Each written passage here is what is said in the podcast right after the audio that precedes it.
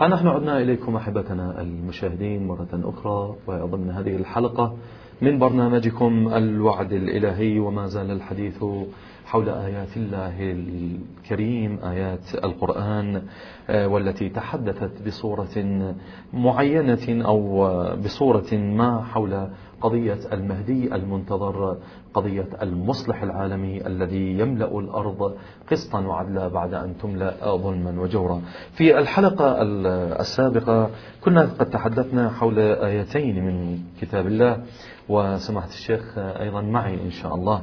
آه، الآية الأولى أمن يجيب المضطر إذا دعاه ويكشف السوء؟ وقلنا أنه في قضية إجابة المضطر وكشف السوء هناك قضية تحدث حولها الشيخ أن هناك ظاهر للقرآن واضح جدا لكل العيان.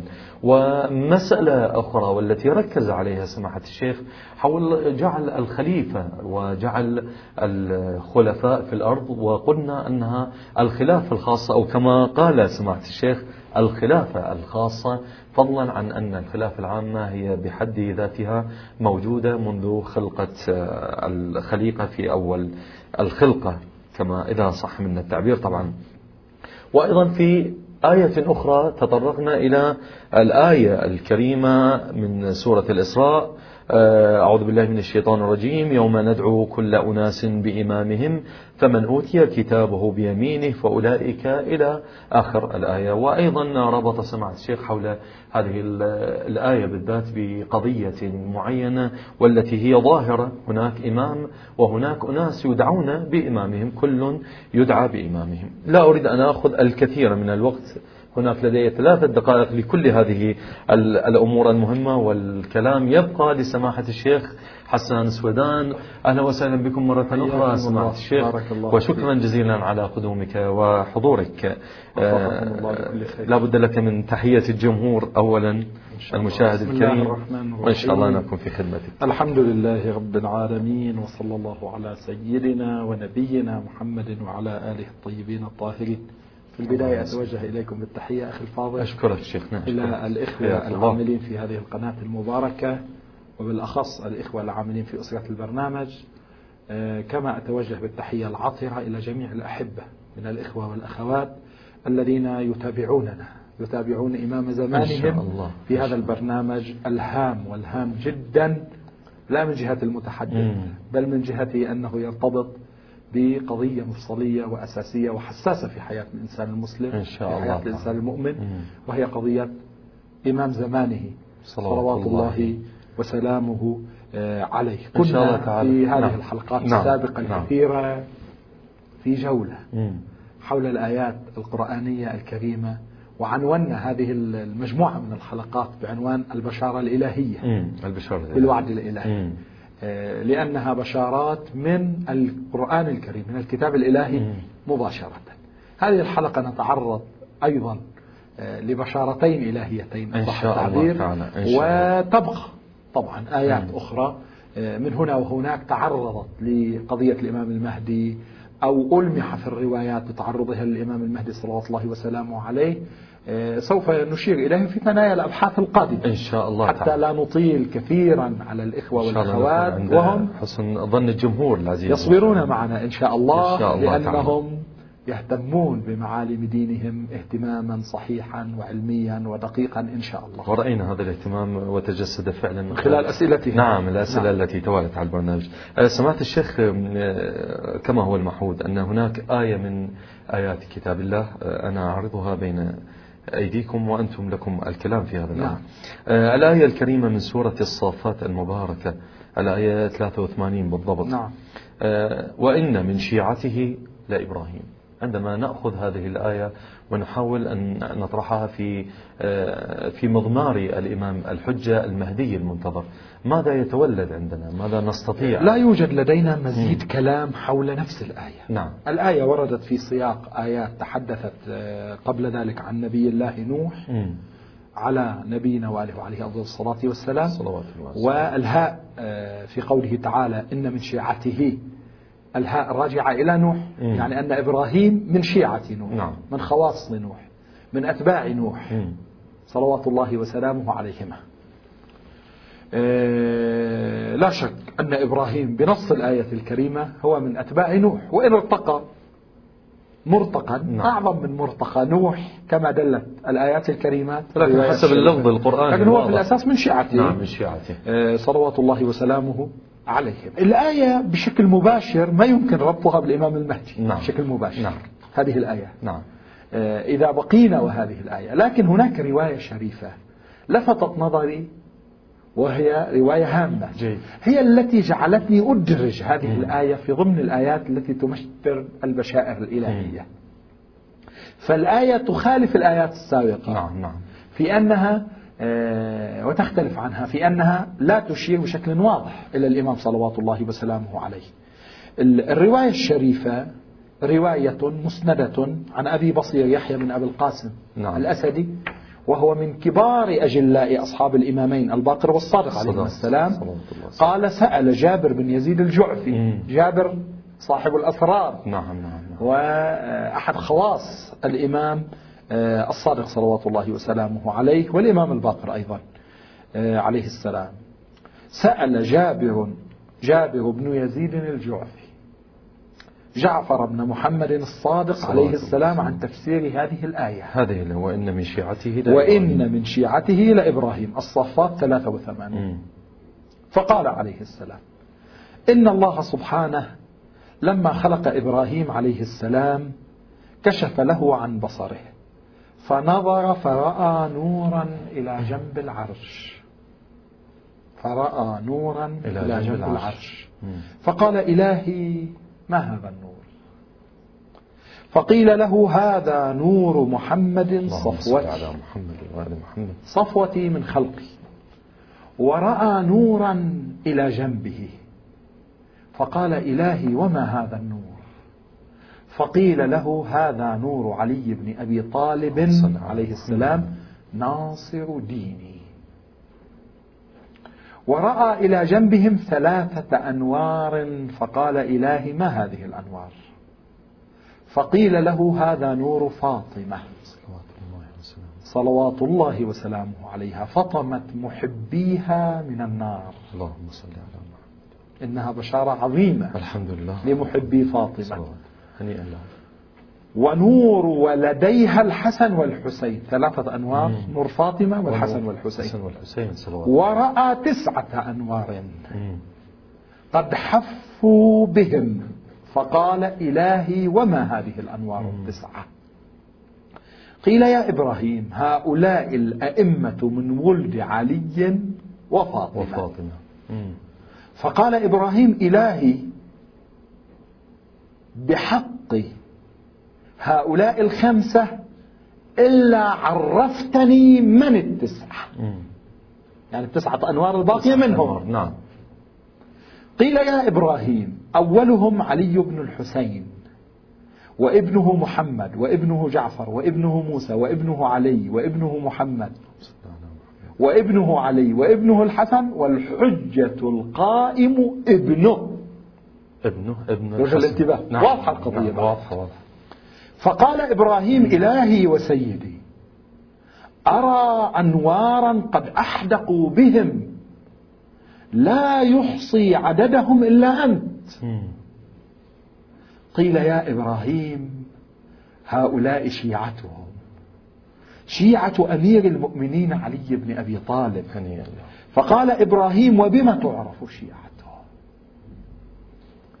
قال بصلاة إحدى وخمسين. يعني الفريضة مع نعم. نوافلها نعم. الرواتب اليومية مع صلاة الليل. إذا جمعناها تصبح 51 ركعة. والجهر ببسم الله الرحمن الرحيم. والقنوت قبل الركوع. طبعا المراد من الركعة الثانية على ما هو نعم. منبه عليه في فقه الصلاة. والتختم في اليمين. فعند ذلك قال إبراهيم اللهم اجعلني من شيعة أمير المؤمنين. قال فأخبر الله في كتابه فقال وإن من شيعته لإبراهيم طبعا هذا ليس من باب التنزيل نعم وإن نعم. من شيعته لإبراهيم نعم. المراد أنه كما أن إبراهيم من شيعة نوح هو أيضا من شيعة علي صلوات الله وسلامه عليه. هذا جري وتطبيق نعم جري لكي لا يحاول البعض أن يفهم خطأ أو اشتباها ما نقوله نحن في مذهب أهل البيت عليهم. السلام. هذه الرواية مروية في عدة من المصادر وفي عدة من الكتب. مروية هذه الرواية في كتاب تأويل الآيات. وهو كما هو معلوم خلاصة من كتاب تأويل الآيات الأصلي لابن الحجام وهو من متقدمي علمائنا وأجلائهم. تأويل الآيات الجزء الثاني صفحة 496 أخرجه أيضا المحدث بل المحقق المجلسي رحمه الله في البحار آه، الجزء 36 صفحة 151 أيضا أخرجه المحدث البحراني. رضوان الله تعالى عليه في مدينة المعاجز في الطبعة القديمة صفحة 257 وهناك مصادر فرعية. نعم. آه، أخرى للرواية. الرواية آه، كما تشاهدون رواية تشير بوضوح إلى عالم الأنوار نعم. الآن لا أريد أن أدخل في عالم نعم. الأنوار هناك روايات كثيرة ونتمنى أن تدخل إن شاء وكثيرة الله جدا لكن أخرى. في مورد في آخر, مورد آخر إن شاء الله آه عن أن الخمسة أصحاب الكساء صلوات الله وسلامه عليهم كانوا أنوارا محدقين مم. بالعرش وأن آدم توسل بهم. إنه حديث عالم عالم عظيم. وعظيم وحساس ومهم جدا. آه، وهو آه، عالم ربما قصرت بعض العقول عن معرفته فأنكرته أو تنكرت له. صحيح. ولو أنهم قالوا لا نعلم لكان أولى. آه، عالم الأنوار الحمد لله هو من غرر ما ثبت لدينا نتيجة تمسكنا بالعطرة الطاهرة صلوات الله وسلامه عليهم أجمعين وفيه كثير من الدقائق والدلالات هذا العالم عالم الأنوار. الرواية تنصص على أنه ليس الخمسة فقط أنوار وليس الأئمة فقط. الرواية نصصت على أن الأئمة فلان ابن فلان فلان ابن فلان إلى الإمام الحجة صلوات الله وسلامه عليه. وأنه ابن الإمام العسكري. والرواية صرحت بلقب القائم صلوات الله وسلامه عليه. اللقب الذي كان يصير علما على نعم. الإمام الحجة صلوات الله وسلامه عليه. وإن كان أطلق لبعض الأئمة الآخرين صلوات الله وسلامه عليه. وأشرنا في حلقة سابقة إلى إطلاقه على بعض نعم. الأئمة. لكن صار أشبه بالعلم على الإمام القائم. الحجة المنتظر عجل الله تعالى فرجه الشريف. ليس فقط هذا بل أشارت الرواية إلى أن الشيعة كانوا أنوارا أيضا وهذا يعني أن الله سبحانه وتعالى قرر شيعة أهل البيت من قبل أن يأتي النبي الأعظم منذ زمن إبراهيم صلوات الله وسلامه عليه في ذاك العالم في عالم الأنوار. وهذه النور هذا النور المحدق. من هنا بعد لا نستهجن ولا نستغرب أن الإنسان إذا وقف في محرابه يصلي صلاة الليل كيف يضرب قود من نور بينه وبين السماء وإلى ما هنالك؟ فإن الترابط بين هذه الأنوار مما لا يكاد آه، آه، يكون بعيدا عن الأذهان. إذا ما جمع الإنسان كل رواية النور والنورانية. هذه قضايا دقيقة ومفصلة لا نستطيع فعلا أن ندخل فيها أكثر من هذا. الشيء الأهم هو آه، في تقديري آه، أو هو آه، الشيء المهم الآخر في تقديري هو ما أشارت إليه الرواية في ذيلها قضية صلاة 51 المشهور نعم. عندنا نعم. أن هذه الرواية فقط عن الإمام العسكري أن علائم المؤمن زيارة الأربعين نعم. والجهر. بسم الله الرحمن الرحيم. وصلاة 51 والتختم باليمين. التختم باليمين. بينما هنا هذه الرواية أشارت باستثناء زيارة الأربعين. نعم. أشارت إلى صلاة ال 51 بسم الله الرحمن الرحيم. والجهر بها القنوط قبل الركوع نعم. أضافته نعم. التختم في اليمين. وهذه كلها من أعلام مدرسة أهل البيت. عليهم السلام. يخالفنا فيها بعض المذاهب الإسلامية آه، والمذاهب الدينية الأخرى التي لم تنهل من معين أهل البيت ومن معين مدرستهم صلوات, صلوات الله, الله وسلامه عليه إذا إنما ذكرت وإن من شيعته إلى إبراهيم ببركة هذه الرواية الشريفة العظيمة الجليلة المنصصة بوضوح على الإمام المهدي والمبشرة به منذ زمن إبراهيم الخليل عليه وعلى نبينا وآله أفضل الصلاة والسلام. صلوات الله وسلامه والمبشرة إن شاء الله بشيعته.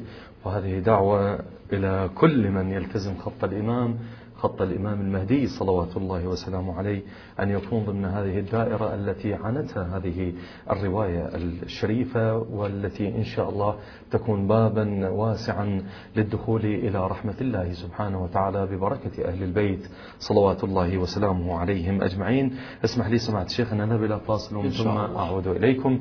أحبتي المشاهدين فاصل قصير ومن ثم نعود إليكم لتكملة حوارنا.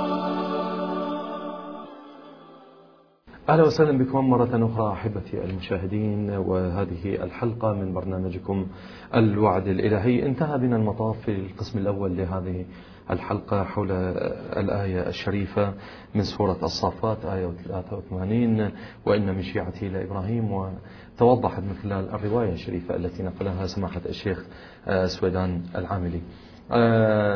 سماحة الشيخ لدينا آية أخرى هنا أمامي.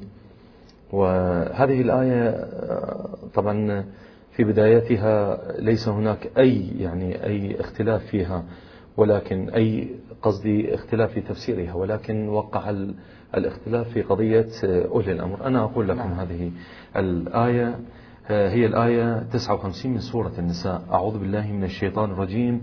يا أيها الذين آمنوا أطيعوا الله وأطيعوا الرسول وأولي الأمر منكم. يعني آية عظيمة جدا نعم. ومباحثها كثيرة. نعم. أنا أعتذر طبعا بداية م. من الإخوة والأخوات أني لن أستطيع أن أوفي هذه الآية حقها أقصد بهذا المعنى أن هذه الآية فيها مباحث عظيمة جدا. نعم نعم. هذا الأمر أقول أنه وقع من الآيات التي فيها روايات م. كثيرة جدا. وهذه الآية كما تعلمون هي من الآيات التي ترتبط ارتباطا وثيقا بإمامة أمير المؤمنين صلوات الله وسلامه. نعم. نعم. عليه إنما أردت أن تكون هذه الآية ختام مبحثنا حول البشارة الإلهية من خلال الآيات القرآنية. أولا لأشير إلى أن هذه الآية ترتبط بالإمام المهدي صلوات الله وسلامه عليه. وليشير ثانيا إلى أن هناك آيات كثيرة استعرضت في إمامة أمير المؤمنين صلوات الله وسلامه عليه مثل آية التطهير مثل غير آية التطهير.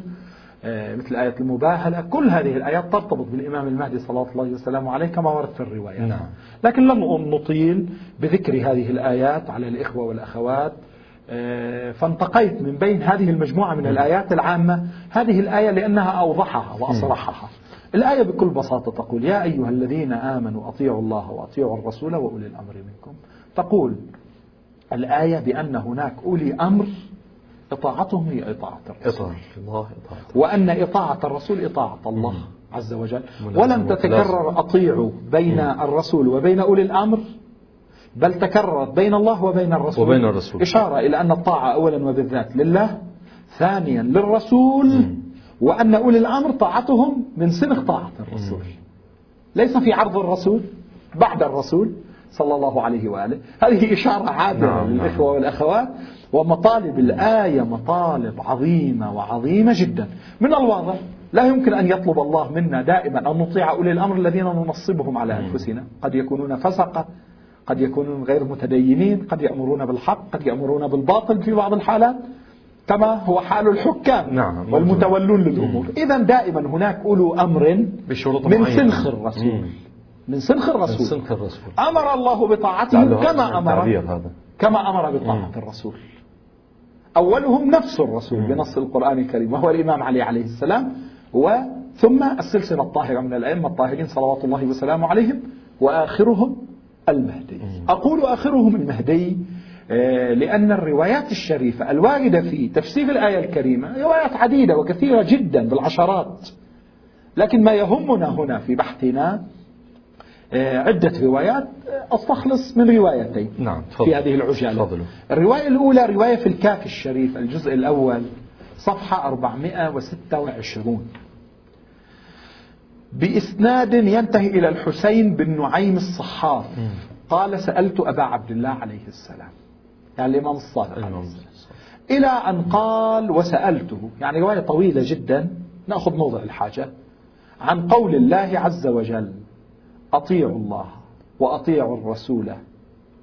فإن توليتم فإنما على رسولنا البلاغ المبين. مبين.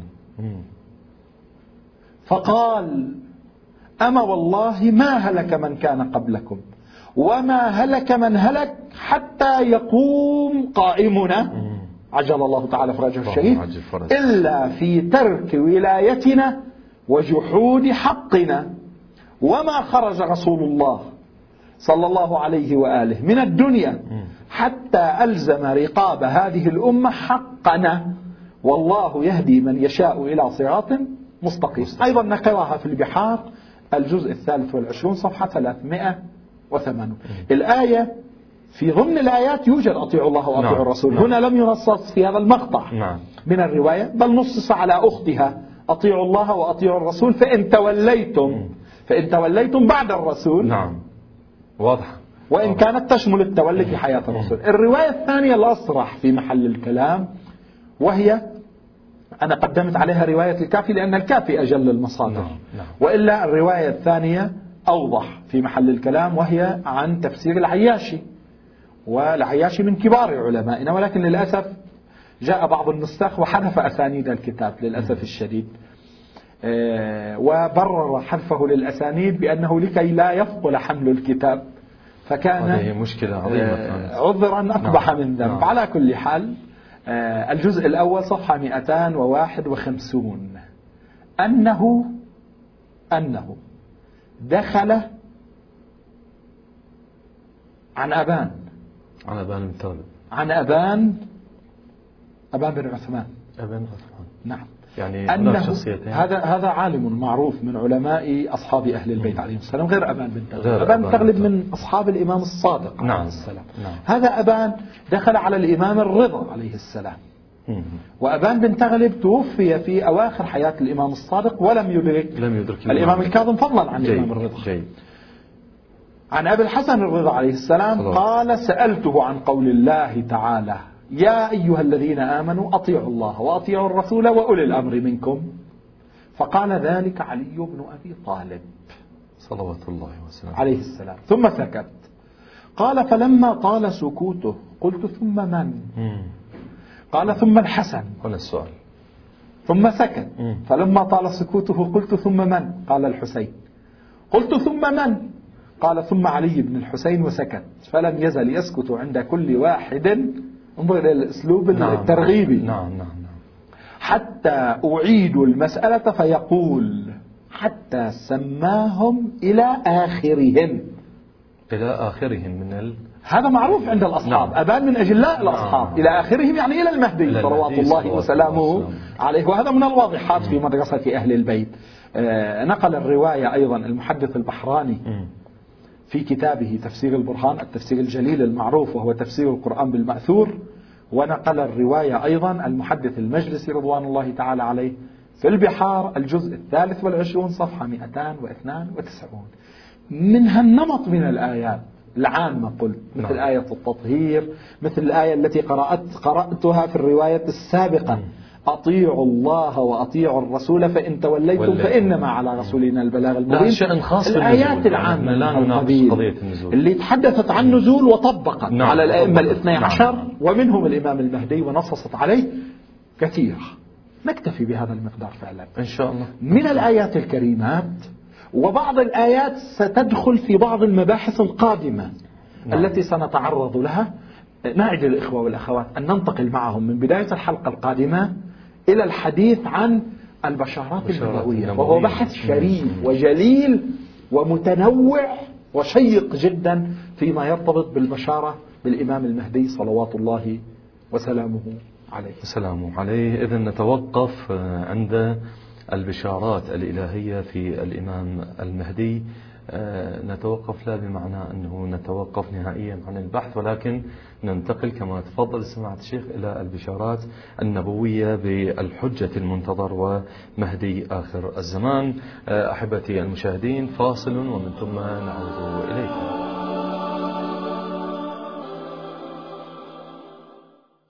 أهلا وسهلا بكم مرة أخرى أحبتي المشاهدين وسادتي يا من تتابعونا في هذا البرنامج برنامج الوعد الإلهي. آه، وصلنا إلى الفقرة الثالثة الفقرة الأخيرة من هذا البرنامج ونحن في كل حلقة نقول لكي نطمئن المشاهد الكريم على أننا معه في أسئلته ومع أسئلته التي نعتبرها دينا في أعناقنا باعتبار أننا آه، يعني نثمن هذا التواصل للمشاهد الكريم لنا وجزاه جزاه الله خير. جزاء المشاهد عندما يتعب نفسه في هذه المسألة ويسأل حول أسئلة أنا أحملها إلى سماحة الشيخ وإن شاء الله هو جدير بالإجابة. سماحة الشيخ نحن في القسم الثالث وأنت إن شاء الله مهيئ للإجابة على إن شاء الله. أسئلة الإخوة الكرام. آه، هناك سؤال من الأخ شاكر عزيز الموسوي من إيران. نعم. يقول الأخ الفاضل بعد التحية والسلام على مقدم البرنامج شكرا يا عزيزي. يا شاكر يا سيد شاكر شاكر عزيز الموسوي. والسلام على سماحة الشيخ حسان سويدان. حياه الله وعليك السلام ورحمة الله وبركاته. يقول السائل سؤالي هو آه، سماحة الشيخ هناك فر هناك فرق تحسب على مذهب التشيع نعم. مثل الزيدية والإسماعيلية. وغيرهما كثير الفرق. لكن بادت أكثرها باد وانتهى. نعم. الزيدية توجد بقية منها الإسماعيلية توجد بقايا منها. نعم. يقول فضلا عن سائر فرق المسلمين. لا تؤمن بما آمنت به الشيعة الإمامية الاثني عشرية. نعم صحيح. يقول السائل ما حكم هؤلاء وفق الفقه الجعفري؟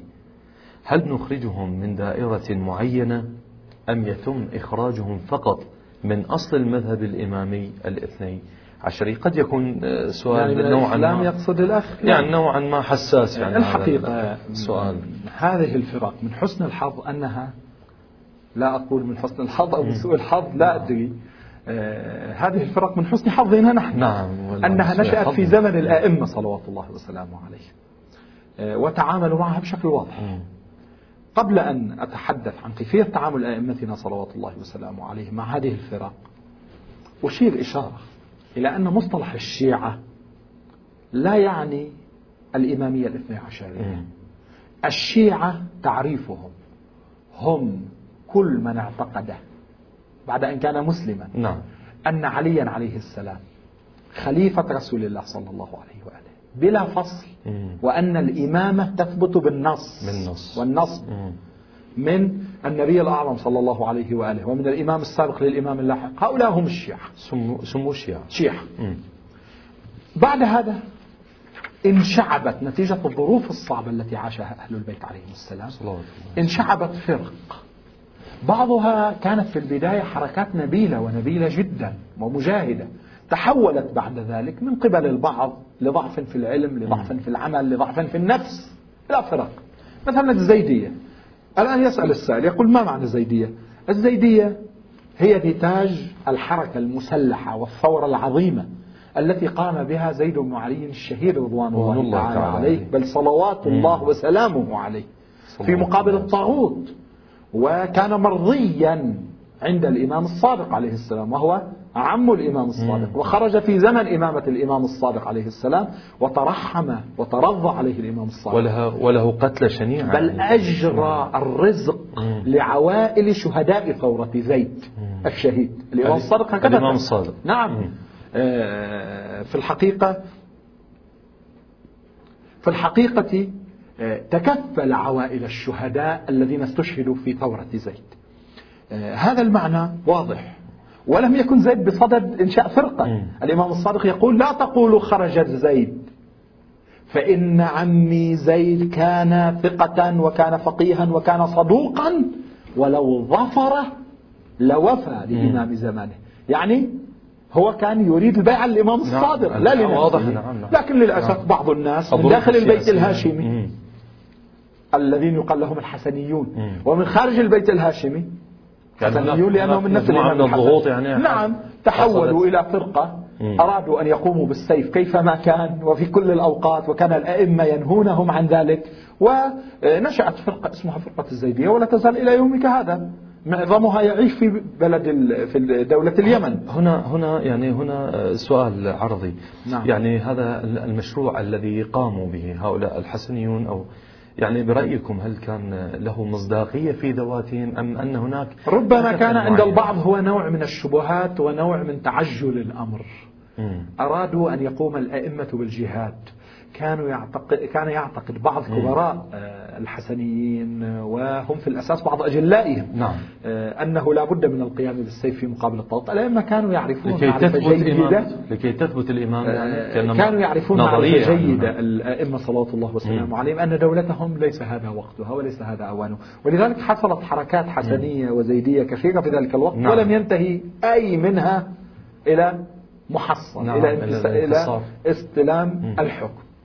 آه، على كل حال أما الإسماعيلية فهم الذين اعتقدوا بإمامة إسماعيل بعد الإمام الصادق ابن الإمام أعتقد الصادق هناك فرق بين الإسماعيلية والزيدية من ناحية التوجه مع أن إسماعيل نعم. آه، كما تعلمون آه، توفي في حياة أبيه الإمام نعم. الصادق نعم. والإمام الصادق أطلع أصحابه عليه ودفنه كان بحسب الظاهر هو أكبر ولد الإمام الصادق وكان هناك اعتقاد شائع أن الابن الأكبر هو الذي يكون الإمام بعد أبيه نعم. فاعتقدوا بقاء إسماعيل مع أنه لا عين ولا أثر له مع أن الإمام دفنه وكتب وكتب بعض أصحابه إسماعيل يشهد أن لا إله إلا الله على كفنه على كل حال فرق من هذا القبيل موجودة نعم. ولكل فرقة أسباب جيد يعني باختصار أقول للأخ نعم.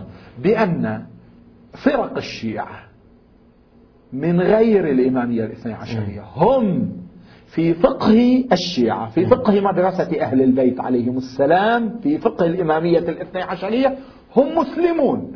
لهم ما للمسلمين وعليهم ما على المسلمين. نعم. لكنهم أنكروا ضروريا من ضروريات مذهبنا فهم ليسوا من الإمامية الاثنى عشرية. وهذا أمر طبيعي هم لا يدعون نعم أنهم نعم. من الإمامية هم أصلا لا يدعون على كلام. نعم هم مسلمون. نحن نعم. ننظر إليهم على أنهم مسلمون. أنكروا ضروريا من ضروريات المذهب. ولم ينكروا ضروريا من ضروريات الدين فهم مسلمون لهم ما للمسلمين وعليهم ما على المسلمين. جيد إذا ننتقل إلى سؤال آخر. نعم. يعني إن شاء الله الوقت يسعفنا. إن شاء الله. آه هذا السؤال من أخ هو صديق طبعا آه رجل هو مدرس في اليمن مدرس للغة الفرنسية. صلاح لال الشماري من العراق آه، الآن ساكن هو في اليمن نعم. آه، أرسل على بريد البرنامج يقول أنا أستاذ أكاديمي أدرس اللغة الفرنسية في إحدى المدارس الثانوية في اليمن وقد شاهدت برنامجكم برنامجكم على قناة المعارف الفضائية وقد لفت انتباهي بعض الأمور المهمة والتي تطرق إليها البرنامج وفق أسلوب محبب وسلس وأنا أبارك لكم هذا الجهد. شكرا جزيلا. حياك الله. حياك الله على هذا الإطراء الجميل. وبما أني هو يقول رجل أكاديمي أبحث عن الدليل العلمي في أي قضية من القضايا. نعم. لذا أسوق سؤالي هذا إليكم شيخنا الفاضل الكلام. موجه إليكم. نعم. سمع الشيخ. تفضل. هل يجوز أن يخفي الإمام أو يخفي الإمام العسكري ولده على الناس لأي ظرف كان. نعم. ومن ثم يطالبهم بالإيمان به. هنا يتساءل فإذا كان حقا قد ولد له ولد كما نقلت الروايات. نعم. وإذا كان الشيعة في ذلك الزمان قد بحثوا ولم يجدوا أثرا كما يقول بذلك نعم. بعض مؤرخي الشيعة. كأنما يستدل بأنه بعض مؤرخي الشيعة يذكرون هذا الأمر. إذا كان يقصد بعض المعاصرين هؤلاء ليسوا من مؤرخي الشيعة. نعم نجيب إن شاء الله. يقول فعذرا. كيف يمكن لنا أن نؤمن نحن بعد مئات السنين بهذا الأمر بدون دليل علمي ثابت؟ وفقكم الله لكل خير.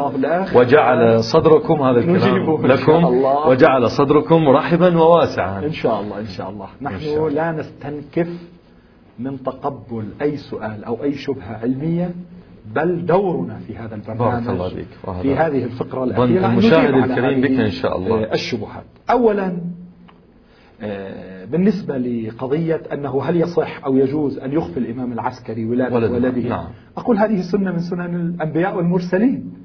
أم موسى نعم. أخفت حملها بموسى. أخفت ولادة موسى. وضعته في الصندوق في اليم. وانتهى به القدر. إلى بيت فرعون وربي في بيت فرعون. الظروف التي آه، كان فيها الإمام المهدي صلوات الله وسلامه عليه. وكان يعيشها الإمام العسكري. شبيهة جدا ببيت أم موسى. آه، على هذا الأساس آه، كان السلطان يريد أن يأخذ الحوامل وأخذ الحوامل نعم. بعض جواري الإمام العسكري. حبسنا ثلاث سنوات. من أجل هذه القضية. من أجل هذه نعم. القضية وهذا ضرب من الجنون يعني نعم. جارية تحبس بعد آه، استشهاد أو وفاة سيدها ثلاث سنوات. مع أن الحمل معلوم أنه يظهر على المرأة في مدة معينة.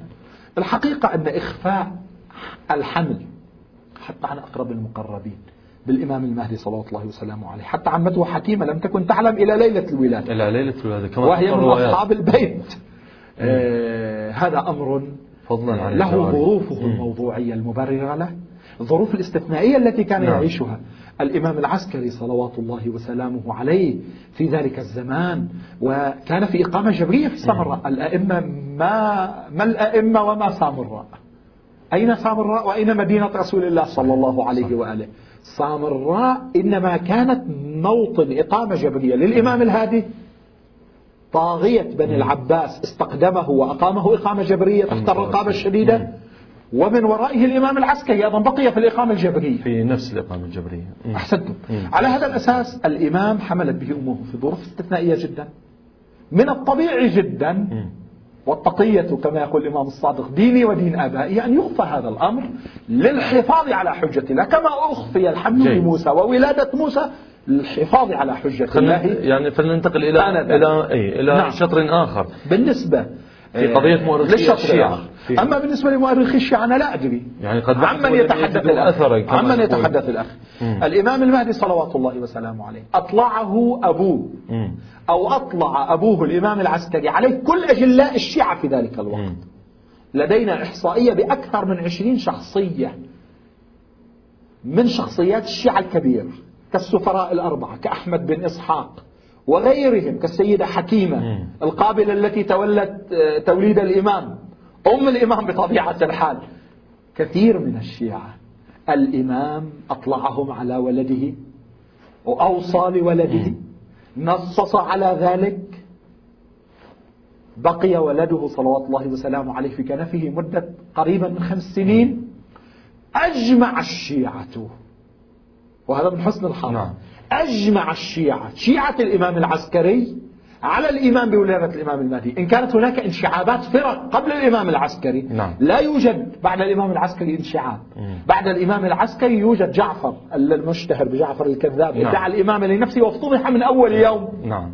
عندما سئل الأسئلة الصعبة ولم يستطع الجواب عليها ويوجد عموم الشيعة في الأقطار الشيعية والأقطار الإسلامية كلهم آمنوا بإمامة الإمام المهدي بعد الإمام العسكري وبقوا في مدة السفراء الأربعة من سنة 260 من سنة 260 إلى سنة 329 وهي إلى سنة 329 وهي سنة وفاة السفير الرابع.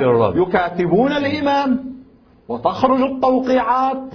وأجمع علماء وشيعة أهل البيت على ولادة الإمام وعلى أنه موجود أن يأتي شخص في هذا العصر إن كان مقصود الأخ السائل نعم. من بعض مؤرخي الشيعة شخص خرج من التشيع الإمامي الاثني عشري لمآرب مادية وشبهات هي أشبه بمن يضر الرماد في وجه الشمس من المعاصرين كأحمد الكاتب إن كان يقصد الأخ نعم. من مؤرخي الشيعة هكذا شخصية ويكاد الأمر يكون منحصر بهذا الشخص نعم. نعم.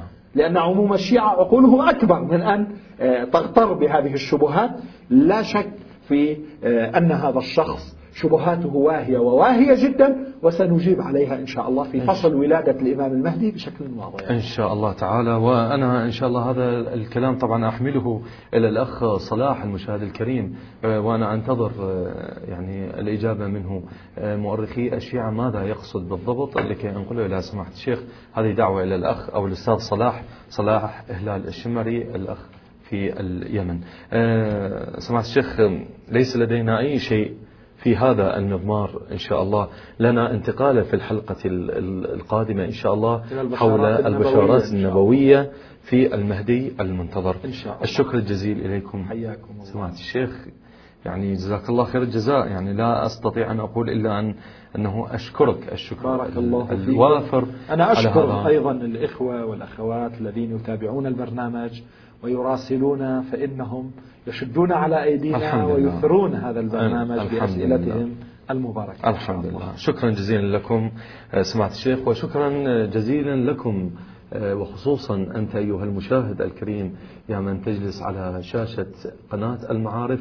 أقول لك أنا مقداد الخفاجي أحييك باسمي وباسم كادر القناة وكادر هذا البرنامج وأيضا نيابة عن سماحة الشيخ السويدان أستاذ الحوزة العلمية وأقول لكم آه، طيب الله آه، نظركم بالنظر التام إلى الظهور الشريف لإمامنا صلوات الله وسلامه عليه.